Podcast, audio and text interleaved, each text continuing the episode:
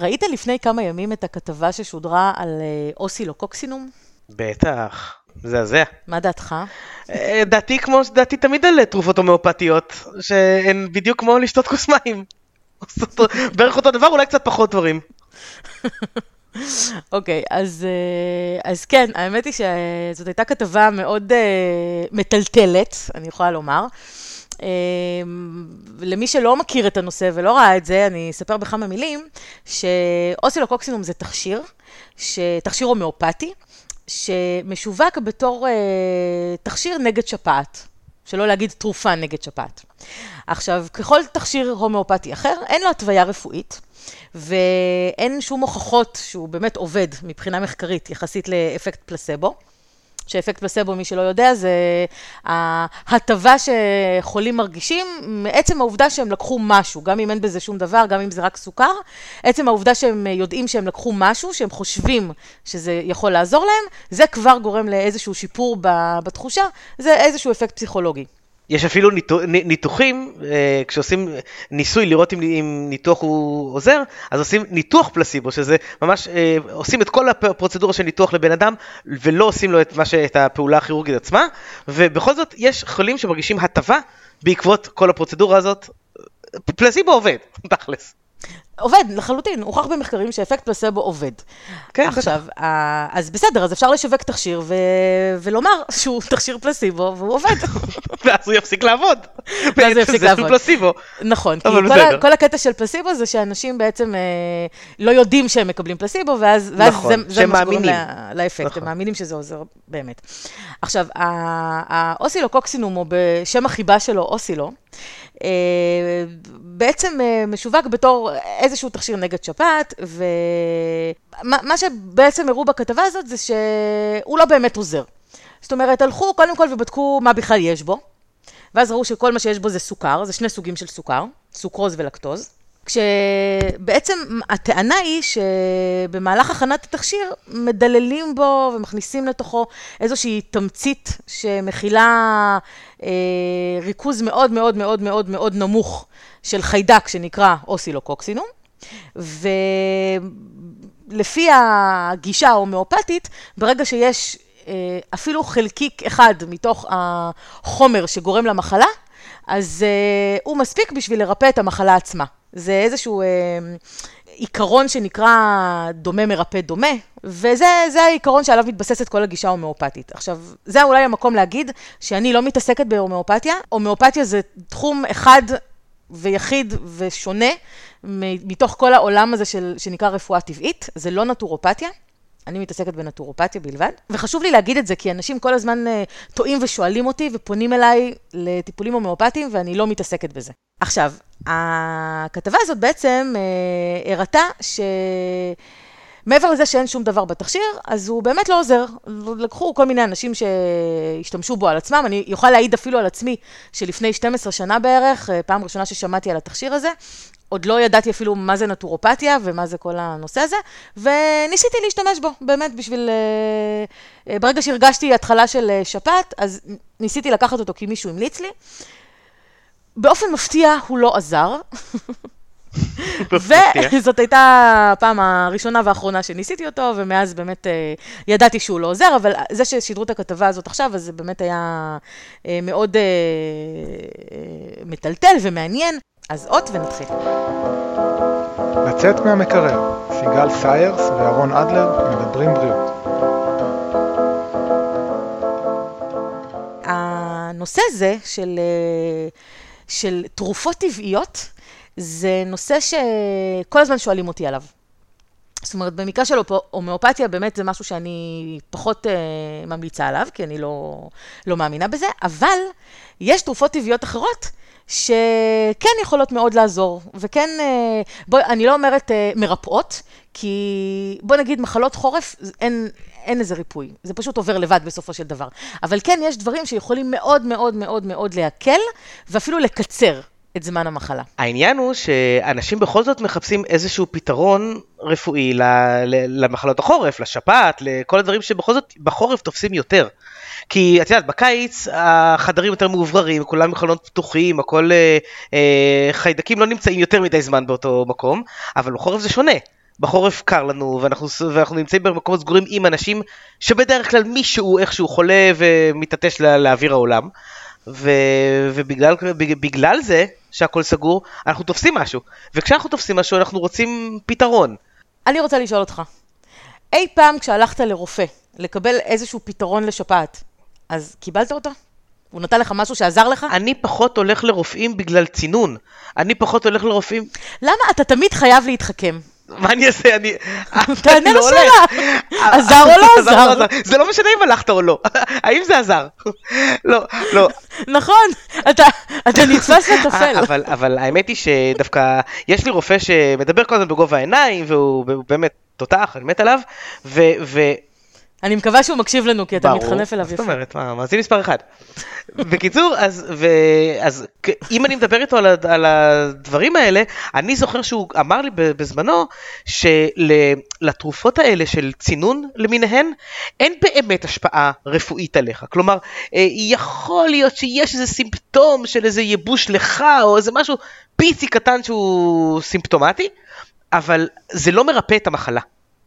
אז, אז האדם שהתרופות האלה הכי עוזרות לו, זה האדם שמוכר אותן.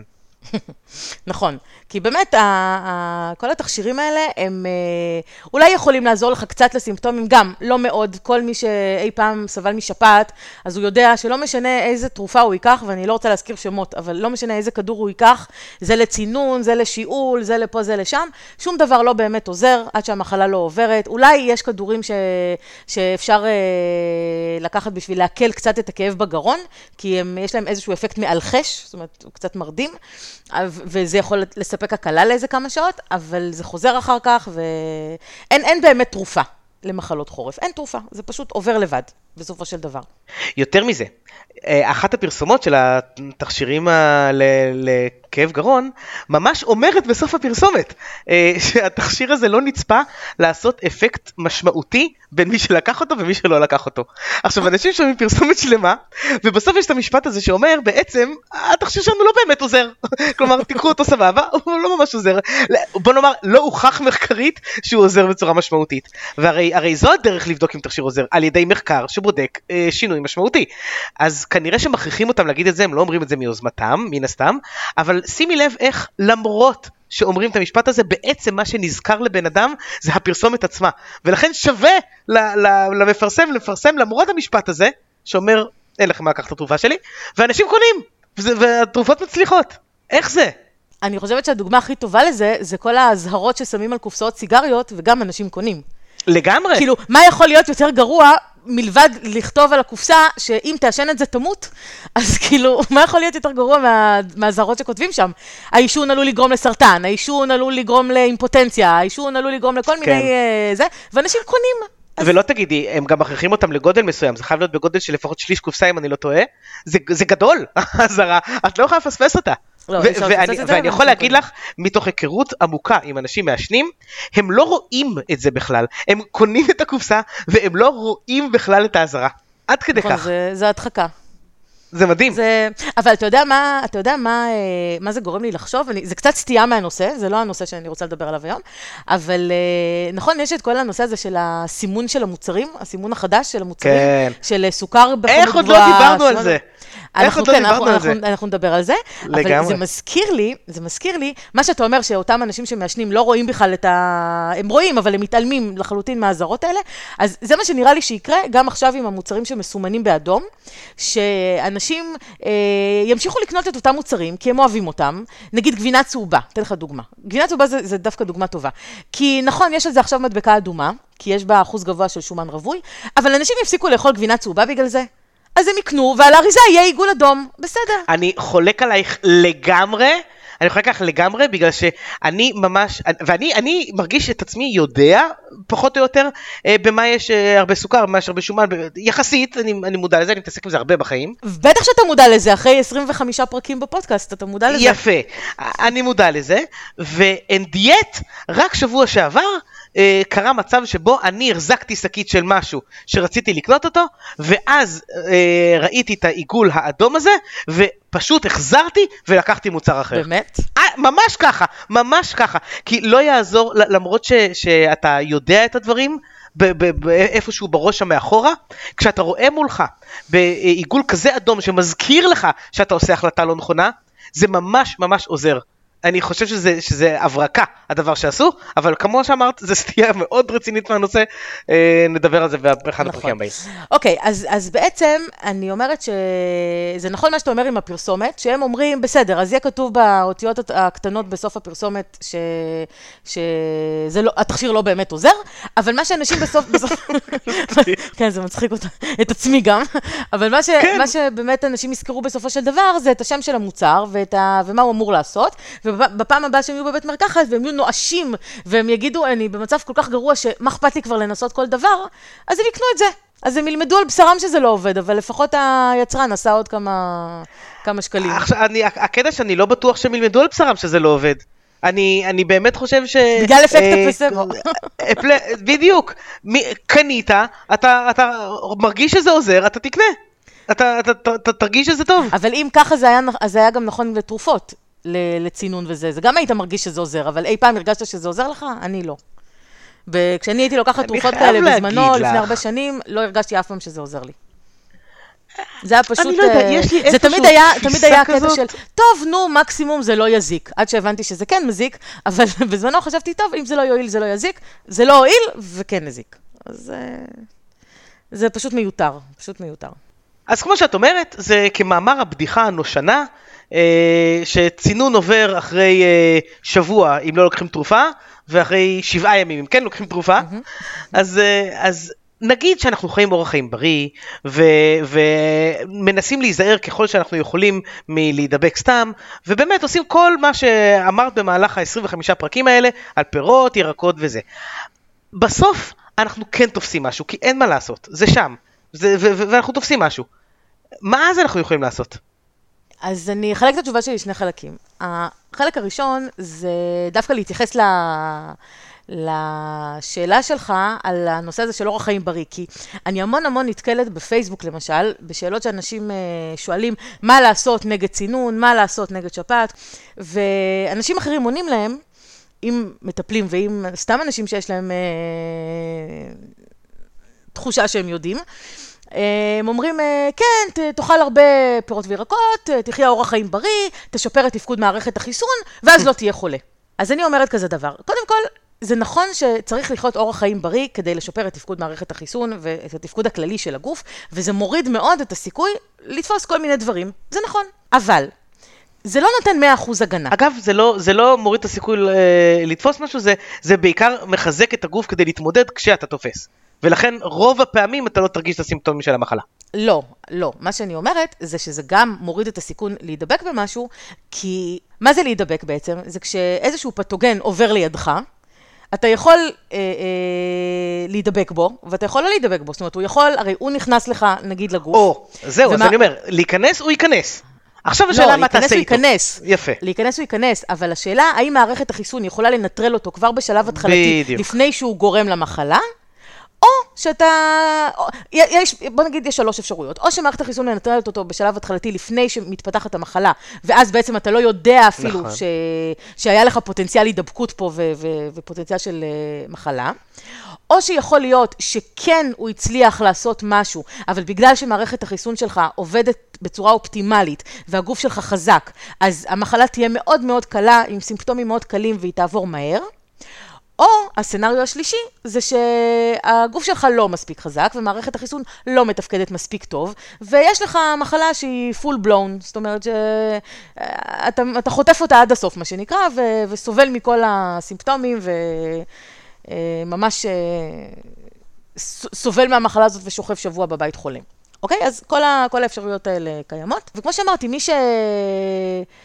מי שטרח בערב שבת, יאכל בשבת. נכון. מי שכל הזמן שומר על אורח חיים בריא, ואוכל הרבה פירות וירקות, ודברים בריאים שמחזקים את הגוף שלו, יש לו סיכוי פחות להידבק, או יש לו סיכוי פחות לפתח את המחלה, במידה והוא נחשף אליה. אבל, גם במקרים כאלה, בסופו של דבר מגיע אותו פתוגן, שכן מצליח לגרום לנו למחלה, כי אין 100%, נכון? נכון. בשום דבר.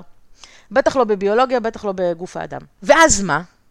אם תרופות רגילות לא עוזרות, אם הומאופתיה לא עוזרת, מה יש לנו? יש לנו תרופות טבעיות. הומאופתיה לא עוזרת. יש לנו, שלא כל ההומאופטים עכשיו יקומו עליי, אימא'לה. זהו, לגמרי. אה, ויזרקו עלייך מים שזוכרים. נכון. בדיוק. אוקיי. אה, אז יש לנו את התרופות הטבעיות, שהרבה מכנים אותן תרופות סבתא, שבמקרה שלנו זה דווקא סבבה, כי סבתא שלנו הייתה רופאה. אז זה נכון. דווקא תופס טוב. אבל, אה. אבל לא, באמת, יש, אה, יש את התרופות הטבעיות אה, ש, שמבוססות על, על דברים טבעיים, או על כל מיני דברים שאנחנו יכולים למצוא במטבח. פירות, ירקות שיש לנו, יש להם ריכוז גבוה של חומרים, של כי- ביוכימיקלים, שיכולים לעזור לנו להתגבר ולהתמודד מול אותו פתוגן. ויש כל מיני חומרים אחרים, כמו שמנים אתריים וצמחי מרפא, שאנחנו יכולים להשתמש בהם, וחלקם אפילו נבדק במחקרים, והוכח שהוא באמת עוזר. ל- לכל מיני תופעות. דרך אגב, אני מרחיבה את זה, זה לא רק למחלות חורף, זה גם לכל מיני תופעות אחרות ש- שאנחנו יכולים לדבר עליהן. אה, אבל התחלנו כבר מחורף, אז בואו נדבר רגע על הצטננות, בסדר? כי הצטננות זה באמת הדבר שנראה לי הכי מטריד את כולנו כרגע. אה, או לא רק הצטננות, אלא בכלל שפעת וכל ה... כל מחלות דרכי הנשימה. יש כמה חומרים שהם ידועים בתור משהו שמאוד מאוד עוזר, הם גם הוכחו במחקרים כעוזרים, ואני אתן לך כמה, כמה דוגמאות, זה משהו שכל אחד יכול בעצם לעשות את זה בבית שלו לבד. יכול ללכת לקנות לבד ולהשתמש בזה, וברוב המקרים זה בטוח לחלוטין לשימוש, ואיפה שפחות אז אני אגיד. אז אם אנחנו רוצים אה, לטפל באמת בנושא של אה, הצטננות, שפעת, כל הדברים האלה, אז גם ברמת המניעה וגם ברמת הטיפול, יש כמה צמחים שיש להם יכולת לחזק את העמידות של הגוף, על ידי זה שהם בעצם מווסתים את, את הפעילות של מערכת החיסון ושל עוד כל מיני מערכות בגוף שלנו. אחד הצמחים האלה נקרא בעברית קיפודנית. קיפודנית? קיפודנית. אוקיי. אבל אם אני אגיד לך את, ה... את השם הלועזי שלו, אז אתה כמובן תכיר אותו, הוא ידוע יותר בשמו אחי ניצח. אה, אוקיי. כן. כן. שמה שהיא עושה בעצם, היא מחזקת ומעצימה את האפקט הכללי של מערכת החיסון. היא מגבירה תאים מסוימים בתוך המערכת הזאת, אלה שמתפקדים בדרך כלל כקו הגנה ראשון, הם נקראים פגוציטים, והיא עוזרת אה, להניע את הזרימה של מערכת הלימפה בגוף שלנו, שזה משהו שטוב לניקוז וככה לרענון של, אה, של כל המערכת. ו... בעצם אה, היא עובדת על הריריות שלנו בגוף. הריריות שלנו בגוף זה בעצם האזור שמפריד בין פנים הגוף שלנו לבין הסביבה החיצונית. למשל, הריריות שלנו אה, בפה, הריריות שלנו באף, אה, במערכת העיכול, כל, יש לנו כל מיני ריריות כאלה שמצפות כל מיני איברים בגוף שלנו. בדרך כלל את האיברים הפתוחים, אלה שפתוחים לסביבה. נכון, האף שלנו, הפה שלנו, מערכת העיכול, זה אזור, איברים שפתוחים לסביבה. הם לא סגורים כן. סטרילית. אה, עיניים, גם זה יכול להיות אה, גרון, מערכת השתן, יש, יש כל מיני מקומות כאלה בגוף. ומשם מזהמים יכולים להיכנס אלינו, ומה שקורה ברגע שהם נכנסים לנו לגוף ומגיעים לרירית, שזה החיץ בעצם, מה שקורה שם זה אה, יקבע בעצם אם המחלה הזאת מתפתחת או לא. האם הם יצליחו לחדור ולהיכנס, או האם מערכת החיסון תצליח לנטרל אותם. עכשיו, האכיניציה, למה היא יעילה מאוד נגד זיהום? כי היא עובדת שם. היא בעצם מחזקת את כל הפעילות של הריריות. ראו שהיא טובה במיוחד נגד זיהומים חוזרים. עכשיו, מה זה זיהום חוזר? אם, יה- אם נגיד בן אדם או ילד כל הזמן חולים עוד, עוד פעם ועוד פעם, נגיד ילד שולחים אותו לגן, חולה, שבוע בבית, חוזר לגן, אחרי כמה ימים עוד פעם נדבק, עוד פעם שבוע בבית, מחלים, חוזר לגן, עוד פעם אחרי כמה ימים נדבק, נכון? אתה מכיר את זה? זה... זה, זה זה נורא. רק הסיפור של כל ילד. חוץ מכל הילדים זה לא קורה לאף אחד. לא, לא נכון, לא נכון. יש ילדים שהם אה, חולים פעמיים, שלוש בחורף, אבל לא כל הזמן. לא, לא כל הזמן נדבקים שוב ושוב. אלה שנדבקים שוב ושוב, זה מעיד על אה, איזושהי התנגדות נמוכה של הגוף. זאת אומרת שמערכת החיסון לא, לא במיטבה, לא עובדת בצורה אגב, אופטימלית. טיפ, טיפ למי שהילד שלו ככה אה, נכנס ויוצא מהגן בגלל אה, שהוא תופס מחלות, זה לתת למחלה אחת פעם אחת לדעוך לגמרי. כלומר, אתה, הילד מבריא בבית, תן לו מספיק זמן גם אחרי שהוא הבריא עוד איזה יום, יומיים, שלושה בבית, למרות שהילד כבר הבריא, כדי שהוא יתחזק לגמרי, ואז לשלוח לגן, כי זה משמעותי, אני אומר את זה מניסיון, זה משמעותי, הבן שלי כשנכנסנו לראשונה לגן, אה, תפס כל הזמן דברים, עד שהשארנו אותו באמת תקופה יותר ארוכה בבית אחרי שהוא כבר החלים, ומאז הוא, תודה לאל, הולך לגן, אה, לאל ולביולוגיה, אה, הולך לגן ולא, ו- ו- ולא תפס דברים, ובאמת נשאר בריא למשך תקופה מאוד מאוד ארוכה, מומלץ בחום, תנו לזה עוד כמה ימים, זה יחזיר את עצמו. כן, אבל מה זה עוד כמה ימים? את- תלוי גם באיזה מצב. זאת אומרת, יש, יש ילדים למשל שהמחלה שלהם כוללת שיעול, למשל, ושיעול זה משהו שגם יכול לקחת לו שבועות לעבור. בסדר, אבל אני מדבר על זה ש, שכל מי שהכניס והוציא ילד כל הזמן מהגן, אה, יודע מה זה שחום יום אחרי ומחזיר לגן, יום למחרת עוד פעם חום. החום יורד, מחזיר לגן, יום למחרת עוד פעם חום. ככה אני מדבר. אז אה, מח- מחלות חום. לא, אז היום כבר אומרים שצריך להשאיר בבית אפילו 48 שעות אחרי שהחום כבר עובר. בדיוק. ו- וכן, להשאיר, אפשר, אני, שיבריא אני לגמרי, באופן קבוע, עד הסוף ויתחזק. נכון, אני באופן קבוע, אם הילדה שלי חולה, אני משאירה אותה בבית את כל השבוע. זאת אומרת, לפחות שבוע שלם, שהיא תהיה בבית, שהיא תעבור ככה את, ה, את הסופש גם, שנראה שהכל בסדר, ורק אם באמת ביום ראשון היא בסדר לגמרי, אז היא, אז היא חוזרת לגן. ותאמיני לי שהימים האלה אחר כך, זה, זה ימים שהצלת לה מלהיות אה, חולה אחר כך. נכון. זה נפלא.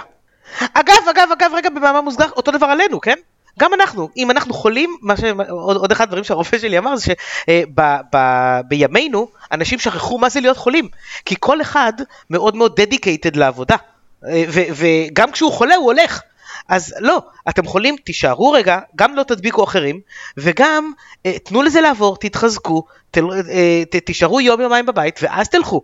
זה, זה, זה, זה נטו רווח לבריאות שלכם. זה נכון, זה קל להגיד, זה קשה לא, לעשות, בסדר. בעיקר כשאתה נכון. עצמאי. אם אתה שכיר, זה עוד איכשהו יותר אה, פשוט לעשות את זה, כי בסדר, אתה לא הולך לעבודה כמה ימים, אה, אתה מקבל משכורת עדיין, הכל טוב, הכל יופי. אבל אם אתה עצמאי, זה לא ככה. כל יום שאתה חולה, זה יום שאתה מפסיד כסף. אין בעיה, אבל בדיוק כמו בגן, ובדיוק, ו- ובדיוק אותו דבר בעבודה.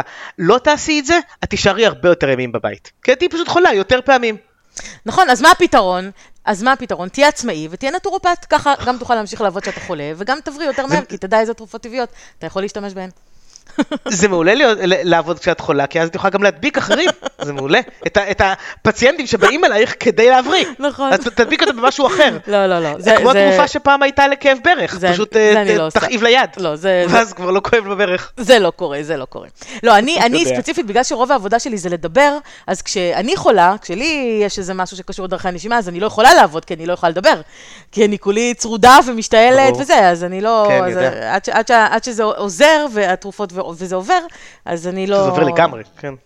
אז זהו, נכון. בקיצור, אז מה, מה אנחנו עושים? אז החיניציה זה דבר ראשון, וזה גם צמח שהוא מאוד בטוח, אפשר להשתמש בו לתקופות ארוכות, אפשר להשתמש בו אה, לאורך זמן, אה, גם לתינוקות, גם לילדים, גם למבוגרים, גם לקשישים, אה, גם בהיריון, כאילו, באמת, זה צמח מאוד, אה, מאוד בטוח, ואין בעיה, אפשר, אפשר לקחת אותו, ו...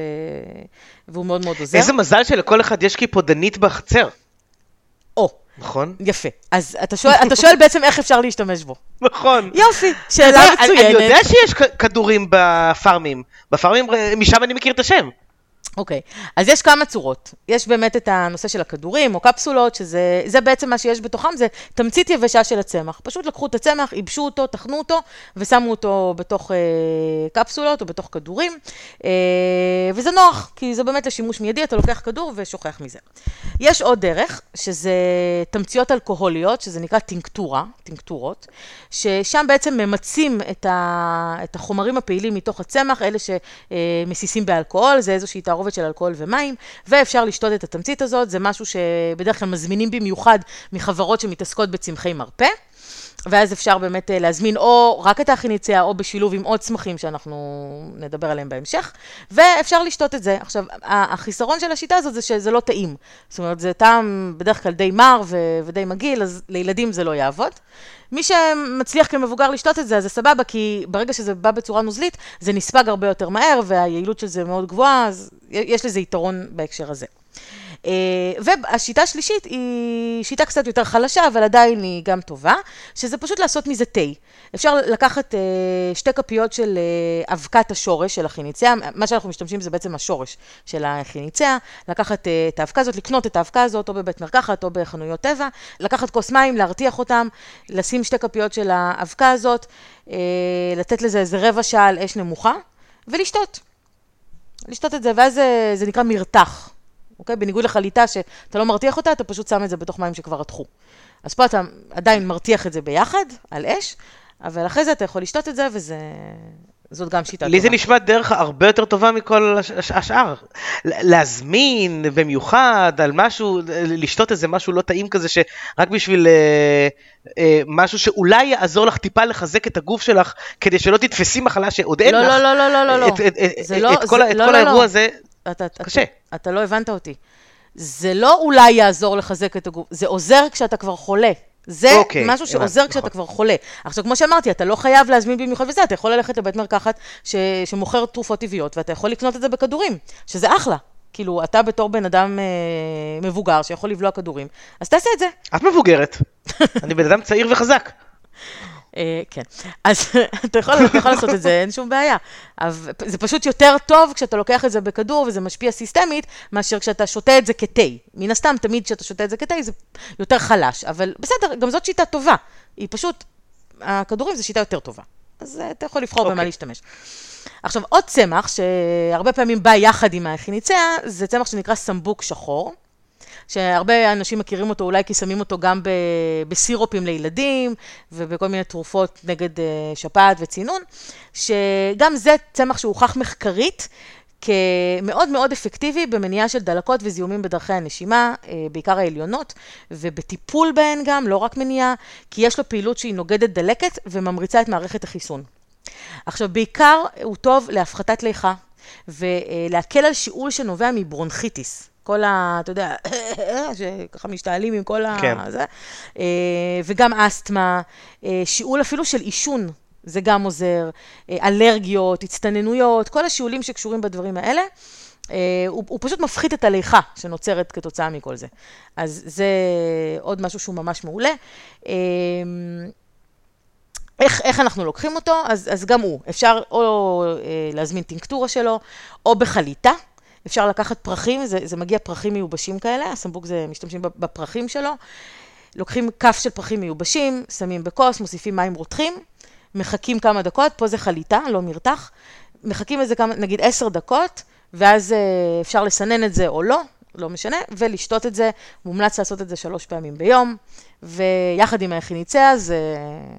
זה סוף הדרך. זה, זה באמת שני הצמחים שהכי הכי ידועים בהקשר הזה של טיפול ב, בכל התסמינים שקשורים בדרכי הנשימה.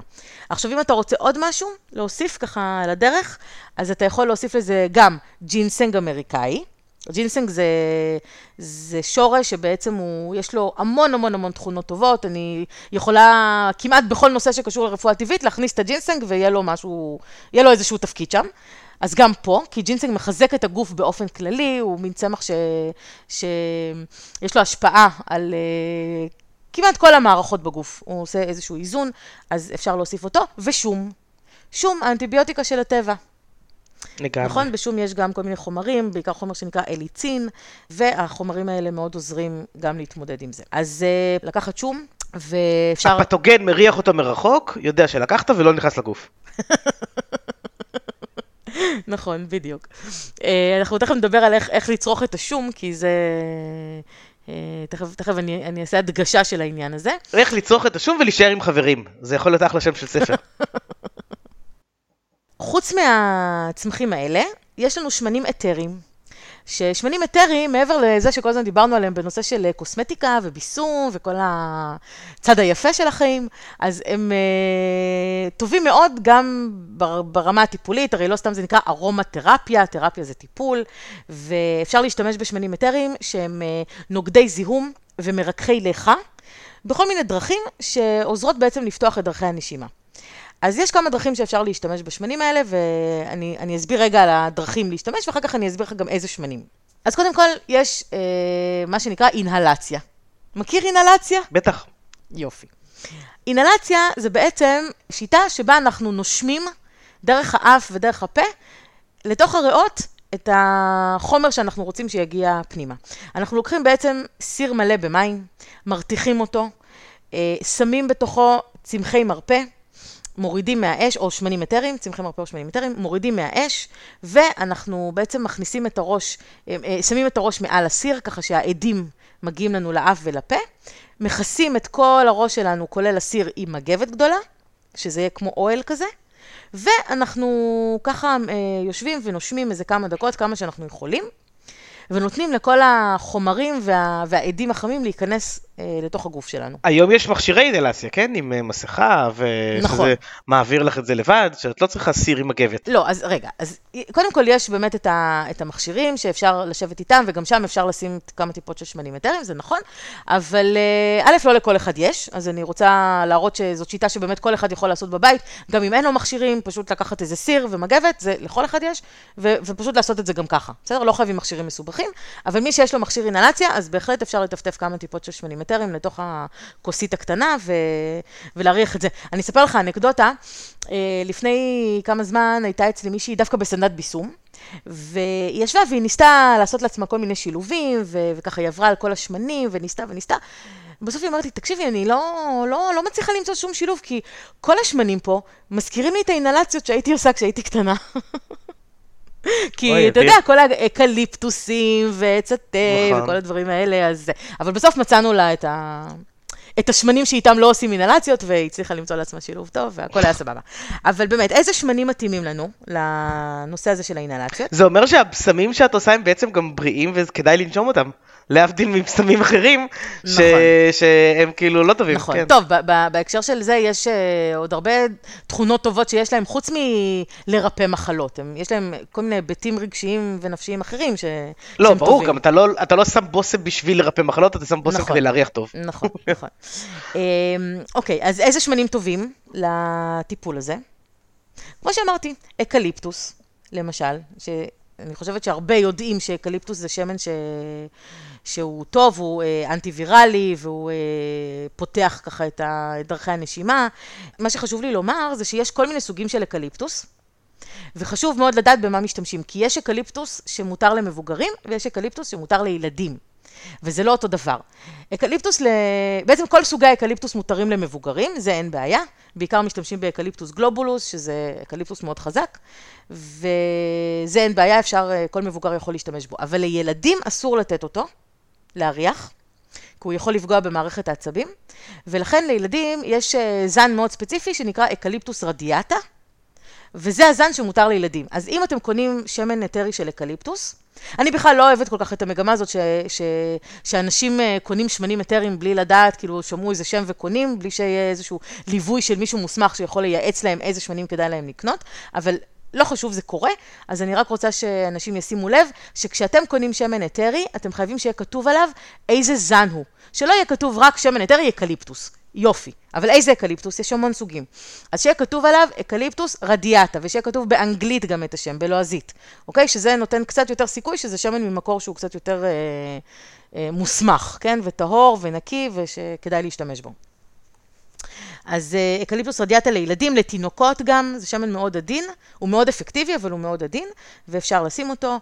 אה, שמנים נוספים שאפשר להשתמש בהם זה שמן אורן, שמן לימון, שמן הדס, אה, שמן רבינצרה, רבינצרה עם ט', לא להתבלבל עם רבנסרה, זה שמן אחר, אז רבינצרה, שמן עץ התה ושמן לבנדר. זה הכל שמנים שהם אנטי-ויראליים, הם אה, שמנים שמאוד עוזרים גם לקייח, להוציא את הלכה. אפשר להוסיף לה, בהקשר הזה גם את שמן המנטה ושמן ארז אטלס, אה, שמן רוזמרין, זה הכל שמנים שעוזרים בהוצאת הלכה. אז אה, אני מקווה שאתם יושבים עם עט ורושמים לכם את הרשימות אה, של, ה, של השמנים האלה. עוד דרך להשתמש בשמנים האלה, מעבר לאינהלציה, זה במבער. אפשר לקנות איזה מבער קטן, חמוד, יפה, לשים אותו בפינה של החדר, ומה שאנחנו עושים, אנחנו בעצם שמים קצת מים למעלה, בצלוחית הקטנה, או מלח גס, אם לא רוצים במים, אז אפשר גם מלח גס.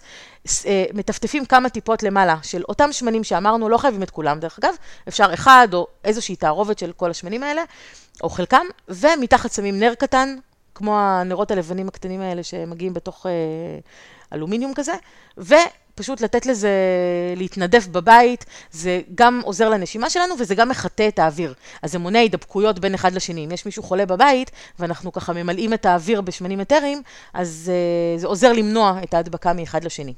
אז זה עוד ערך מוסף. אה, ועוד שיטה להשתמש בשמנים אבל האלה... אז צריך לשים לב בעצם אם אה, יש ילדים בחדר, אז לא לשים את זה שאסור לילדים. נכון, אם יש ילדים בחדר, אז להשתמש באקליפטוס רדיאטה למשל, שהוא טוב גם למבוגרים, הוא אפקטיבי אוקיי. באותה מידה, פשוט לילדים הוא מותר, בניגוד לאחרים. אז בהחלט אפשר להשתמש במה שמותר לילדים. לבנדר מותר לילדים, אין בעיה, זאת אומרת, רבינצרה מותר לילדים, אלה הש- השמנים שמותרים לילדים. מה שאני בדרך כלל משתמשת לילדים זה אקליפטוס רדיאטה, לבנדר, רבינצרה ועץ התה. זה שמנים ש... שאין איתם בעיה ואפשר לשים אותם לילדים. עכשיו, אה, אם המצב הוא קצת מעבר, וזה לא מספיק רק לנשום את הריחות, באינהלציה או במבער, אז אפשר אה, ללכת לשלב הבא, ובעצם להכין שמן, שאפשר לעשות איתו את בית החזה, את הגב, את כפות הרגליים, זה מקומות שבעצם אנחנו מאסים את השמנים לתוך הגוף.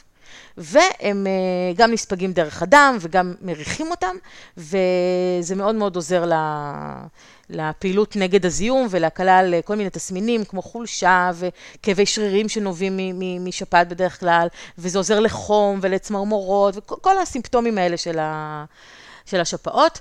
אה, אנחנו בעצם לוקחים את השמנים האתרים שאנחנו רוצים, שוב, זה יכול להיות או אחד מהם או תערובת שלהם, ואנחנו מוהלים אותם בשמן נסע. אנחנו לא מורחים שמנים אתרים על הגוף ללא שמן נסע, או שמן בסיס. שמן נסע או שמן בסיס זה איזשהו שמן צמחי, זה יכול להיות שמן זית, שמן סומסום, אוקיי? כל שמן שיש לכם בבית, אה, השמנים שמגיעים בבקבוקים הגדולים. שמן שקדים, זה עוד אופציה מצוינת. ואנחנו מועלים אותם בדרך כלל עד לריכוז של אה, בין 2 ל-5 אחוז מכל התערובת. אוקיי? בוא תעשה חישוב מהיר. אם אני רוצה להכין 10 מיליליטר של שמן, כמה מיליליטר של שמן אתרי אני צריכה לשים כדי להגיע לריכוז של 5 אחוז? 0.2 ל-0.5? כ-0.5. נגיד 5 אחוז. אחוז. כן, 0.2 ל-0.5, נכון. אז אני רוצה לתת לכם אה, איזשהו כלל אצבע, כל מיליליטר זה 22 טיפות. אוקיי? אז אתם צריכים לחשב כמה מיליליטרים אתם רוצים לשים, נגיד חצי מיליליטר לריכוז של 5% ב-10 מיליליטר, אז חצי מיליליטר זה בערך 10 טיפות, 10-11 טיפות של שמן אתרי, אחד או סך הכל התערובת של כולם. אוקיי? סך הכל להגיע ל-11 טיפות. אז זה, זה לגבי השמן, ואז אנחנו מורחים את זה כמה פעמים ביום, ארבע פעמים ביום, על בית החזה, על הגב, עושים עיסוי, ככה עם כיוון השעון, וזה מאוד מאוד עוזר ל- לכל התופעות האלה. אם למחלה יש, אה, מתלווה גם שיעול, הרבה פעמים אנחנו גם משתעלים כי יש לנו המון המון לך, אז יש שמנים שהם נוגדי עוויתות, ונוגדי עוויתות מסייעים בעצם להרחיב את הסימפונות. זאת אומרת שזה דרכי הנשימה. אז השמנים שעוזרים לנו לעשות את זה זה ש- אה, שמן רבינצרה, שמן אורן, שוב, למבוגרים אקליפטוס גלובולוס, לילדים אקליפטוס רדיאטה, רוזמרין, מנטה. כמו שאתם רואים, זה אותם שמנים ש... שבעצם עוזרים לנו לכל התופעות האלה, ואפשר uh, להשתמש בהם. עכשיו, מי שלא רוצה להשתמש בשמנים, זה גם אפשרי. יש עוד כל מיני uh, תרופות טבעיות שאנחנו יכולים להכין במטבח שלנו. אז למשל, בנושא של שיעול, אפשר לקחת כוס מים חמים, לשים, uh, לסחוט לתוכה לימון, מיץ לימון, uh, לשים נענה, עלים של נענה, אה, ולהוסיף שתי, טיפ... ש... שתי כפות של דבש, וזה משהו שמאוד מקל על השיעול. מעבר לזה שדבש גם אה, אפשר לקחת פשוט לבד, בלי למול אותו במים. זה שומר יותר על התכונות האנטי-בקטריאליות שלו, והוא גם עושה מין אה, סיכוך כזה, מין מעטה כזה שמכסה את מיתרי הקול ואת הגרון, ואז אה, זה בעצם אה, עוזר לנו, זה, זה מונע את השיעול, זאת אומרת, זה הופך את האזור ליותר חלק. דבר נוסף שאפשר לעשות זה חליטת זרעי פשטן. אתה מכיר זרעי פשטן, החומים האלה? נראים כמו בטח. סומסום? אוקיי, אז לוקחים שתי כפיות של זרעי פשטן, שמים אותם בכוס מים, לא צריך לטחון אותם, פשוט שמים זהו, אותם... כמו שהם, נכון? כן. כן, אוקיי. לא, לא צריך לטחון אותם, שמים אותם בכוס מים, מכסים את זה, ונותנים לזה לשבת עד שאנחנו רואים שנהיה אה, ריר כזה בנוזל. אה, גם למזעירי פשטן יש ריר כזה? בטח, לא רק לאלה, לאפורים האלה? לצ'יה? לא רק לצ'יה. צ'יה, זהו, צ'יה. כן, לא. עכשיו, הצ'יה, דרך אגב, גם עם הצ'יה אפשר לעשות את זה, עם זרעי צ'יה, זה אפילו קורה יותר מהר. זרעי צ'יה מוציאים את הריר הזה זהו, הרבה יותר מהר. בגלל זה אני יודע, אה, כן. כן, אז זרעי פשטן לוקח להם לפעמים קצת אה, יותר זמן לעשות את זה, אה, אבל אם נגיד חולים, אז אפשר אפילו לשים בערב כוס עם, עם זרעי פשטן במים, ובבוקר כבר יהיה לך את הריר הזה מוכן. אוקיי. מסננים את זה, שותים את זה, זה מאוד עוזר לסיכוך ולהרגעה של כל הריריות של דרכי הנשימה, זה טוב בעיקר לשיעול יבש, אז אה, זה משהו שמאוד מאוד מומלץ. ועוד דבר זה אגסים, אגסים מבושלים. לא יודעת אם שמעת על השיטה הזאת. לא, אבל לא. למיץ של אגסים יש גם אה, יכולת למנוע שיעול ולרכך אותו וככה להקל. אז אפשר פשוט לקחת אגסים, לחצות אותם לחצי, להוציא את הליבה שלהם, אוקיי? את הגרעינים וכל מה שיש בפנים, ופשוט לשים אותם בסיר, אה, לתת לזה לרתוח כמה זמן, ואחר כך לסנן ולשתות את המים האלה. טוב, מיץ אגסים אז- זה טעים. מיץ אגסים זה טעים, כן. נכון.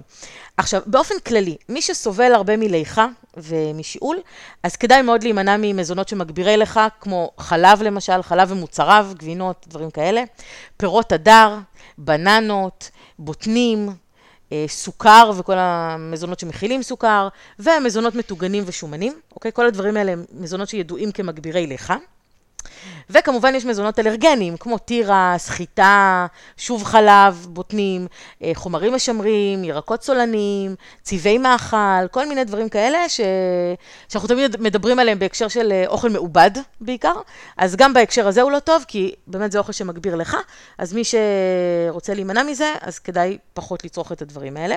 ועוד דבר לגבי שיעול, כדאי מאוד לישון עם אה, קצת הגבהה, זאת אומרת להגביה את הראש, לשים כרית מאחורה מתחת למזרון, כדי שהמזרון יהיה בשיפוע, ואז הליכה בעצם יורדת למטה, והיא לא עולה למעלה, והיא לא מפריעה לנו לישון בלילה, והיא לא מצטברת בגרון. וזהו לגבי שיעול. גם יותר מזה, אצל ילדים, אם יש, אה, אה, את יודעת, הפרשות כאלה של נזלת או, או אפצ'י וכאלה, אז אם הראש שלהם לא מוטה למעלה בשינה, אז גם זה מתחיל להיכנס לעיניים, ואז יש דלקות עיניים ואוזניים, והכל מדביק את הכל שם. כי את נכון. יודעת, כי, כי תוך כדי הלילה יכול להיות שתהיה איזה הפרשה מאיפשהו, אף, אוזן, אף, אה, פה, כאלה. אז אה, כן, הגבהה לראש, טיפה, כן, לא בהיסטריה. טיפה זה דבר שהוא חיובי במצב נכון, כזה. נכון, בהחלט. אה, דרך אגב, אה, יש הרבה פעמים שאני רואה שלאנשים ששואלים באמת מה לעשות במקרים כאלה, ממליצים להם לקחת כמויות מאוד גדולות של ויטמין C בתוספים.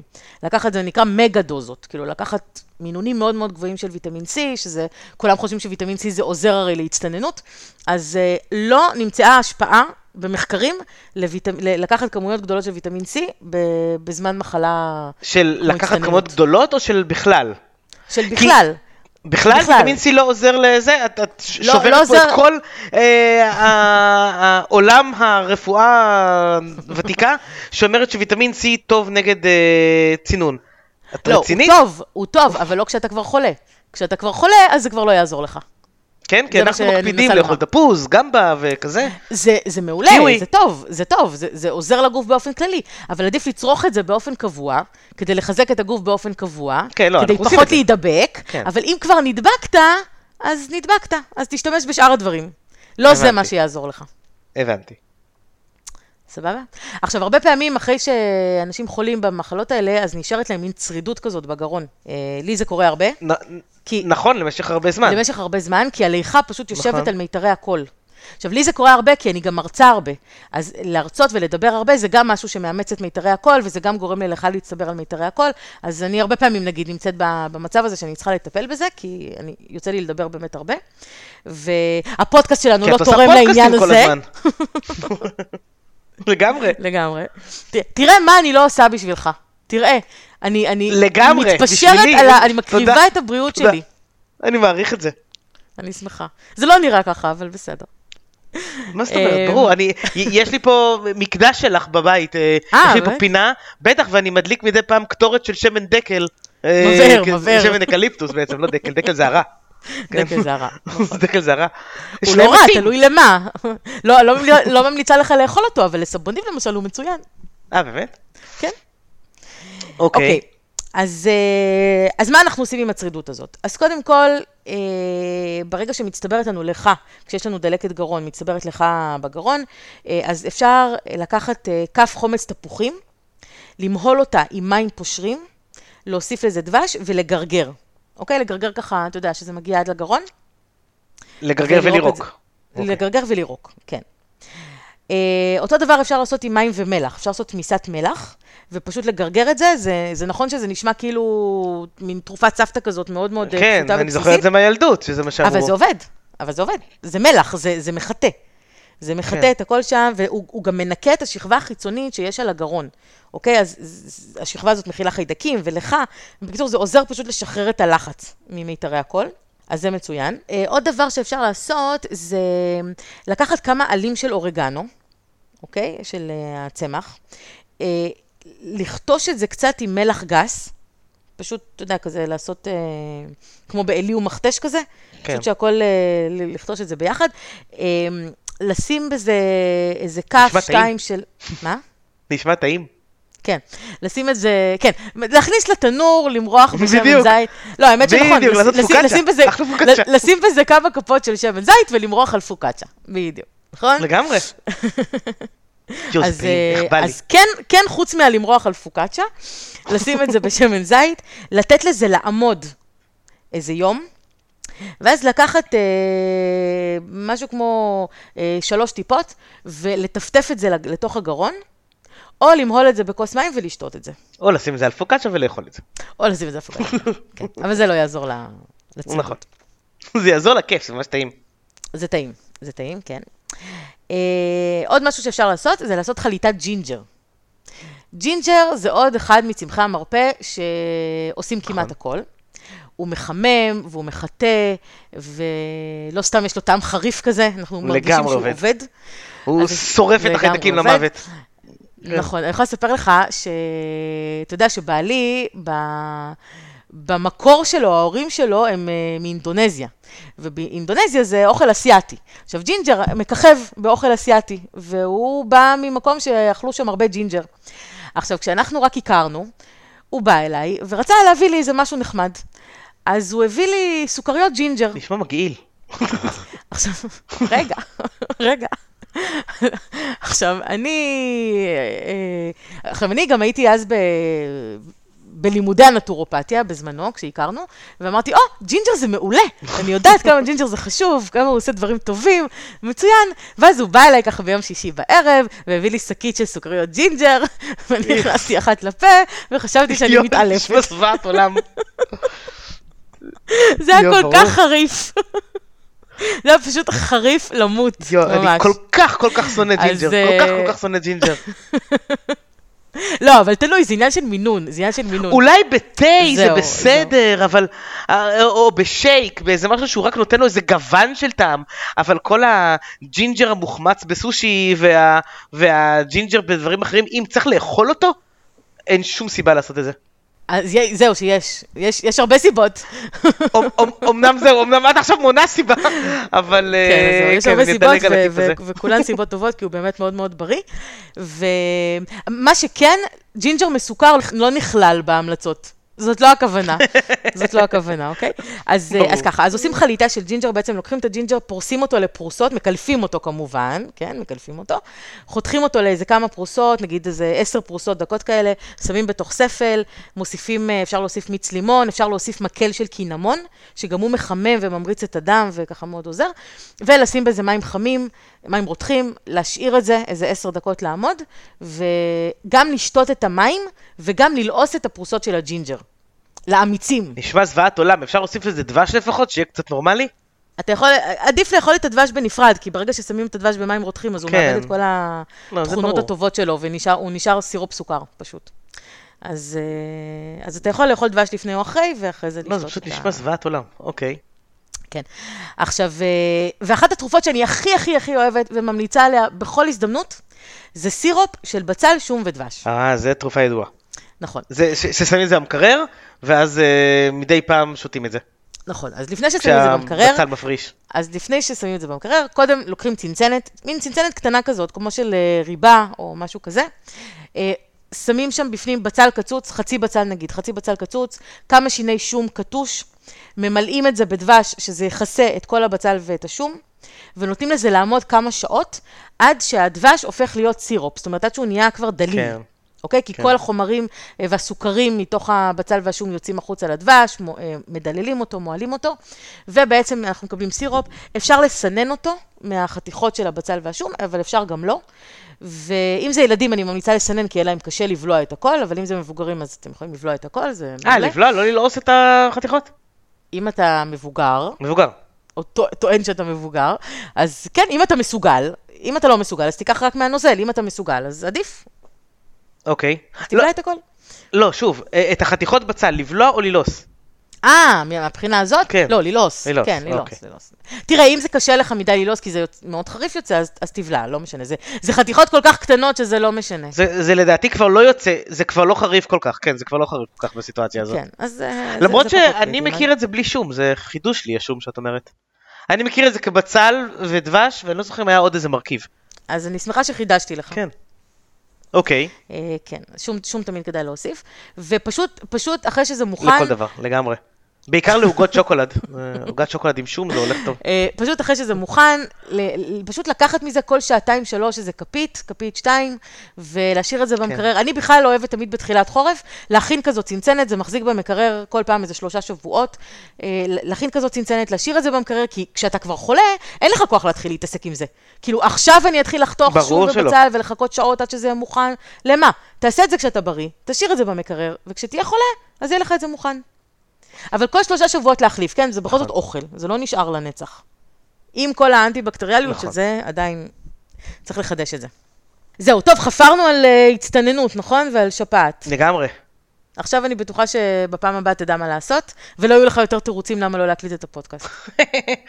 הייתי חולה, שפעת, ופה ושם. אני צרוד, וזה... כן. כן, אני מכירה את כל התירוצים. אבל תכלס, בואי נודה בזה, הפתרון הכי טוב זה להישאר בריא. הפתרון הכי טוב זה לחזק את עצמך, להימנע מהמחלות האלה כמה שאתה יכול, לדחות שלא יקרה. בסדר, זה מובן מאליו, אנחנו מדברים פה על מקרים שזה קורה. בסדר? יופי. עדיין, תמיד טוב למנוע מאשר אחר כך לטפל. נכון. עכשיו, חוץ מזה, יש עוד דברים שקורים, ולא תמיד אתה יכול למנוע אותם. גם אם אתה חי בריא, גם אם הכל, זה, לא תמיד אתה יכול למנוע כל דבר. נכון. עכשיו, אני רוצה לספר לכם משהו מאוד מרגש וחדש שהולך לקרות. אני הולכת לתת הרצאה, הרצאה חדשה לחלוטין, שעוד לא העברתי אותה עד עכשיו באף מסגרת.